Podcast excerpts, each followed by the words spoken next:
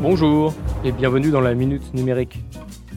Aujourd'hui, nous allons parler de la nécessité d'effectuer correctement les mises à jour de vos équipements numériques.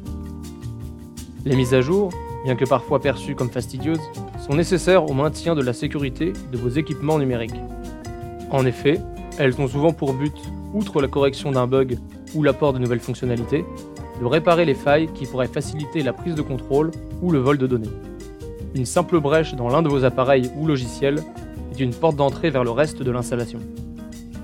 À titre d'exemple, aux États-Unis, des hackers ont réussi à dérober les données confidentielles d'un casino en passant par la faille d'un thermomètre qui régulait la température des aquariums. Pensez à mettre à jour l'ensemble de vos logiciels et équipements numériques qui ne sont pas gérés par la direction du numérique. Cela inclut vos machines et les logiciels que vous avez installés. Effectuez les mises à jour applications, logiciels, mais également vos mises à jour système.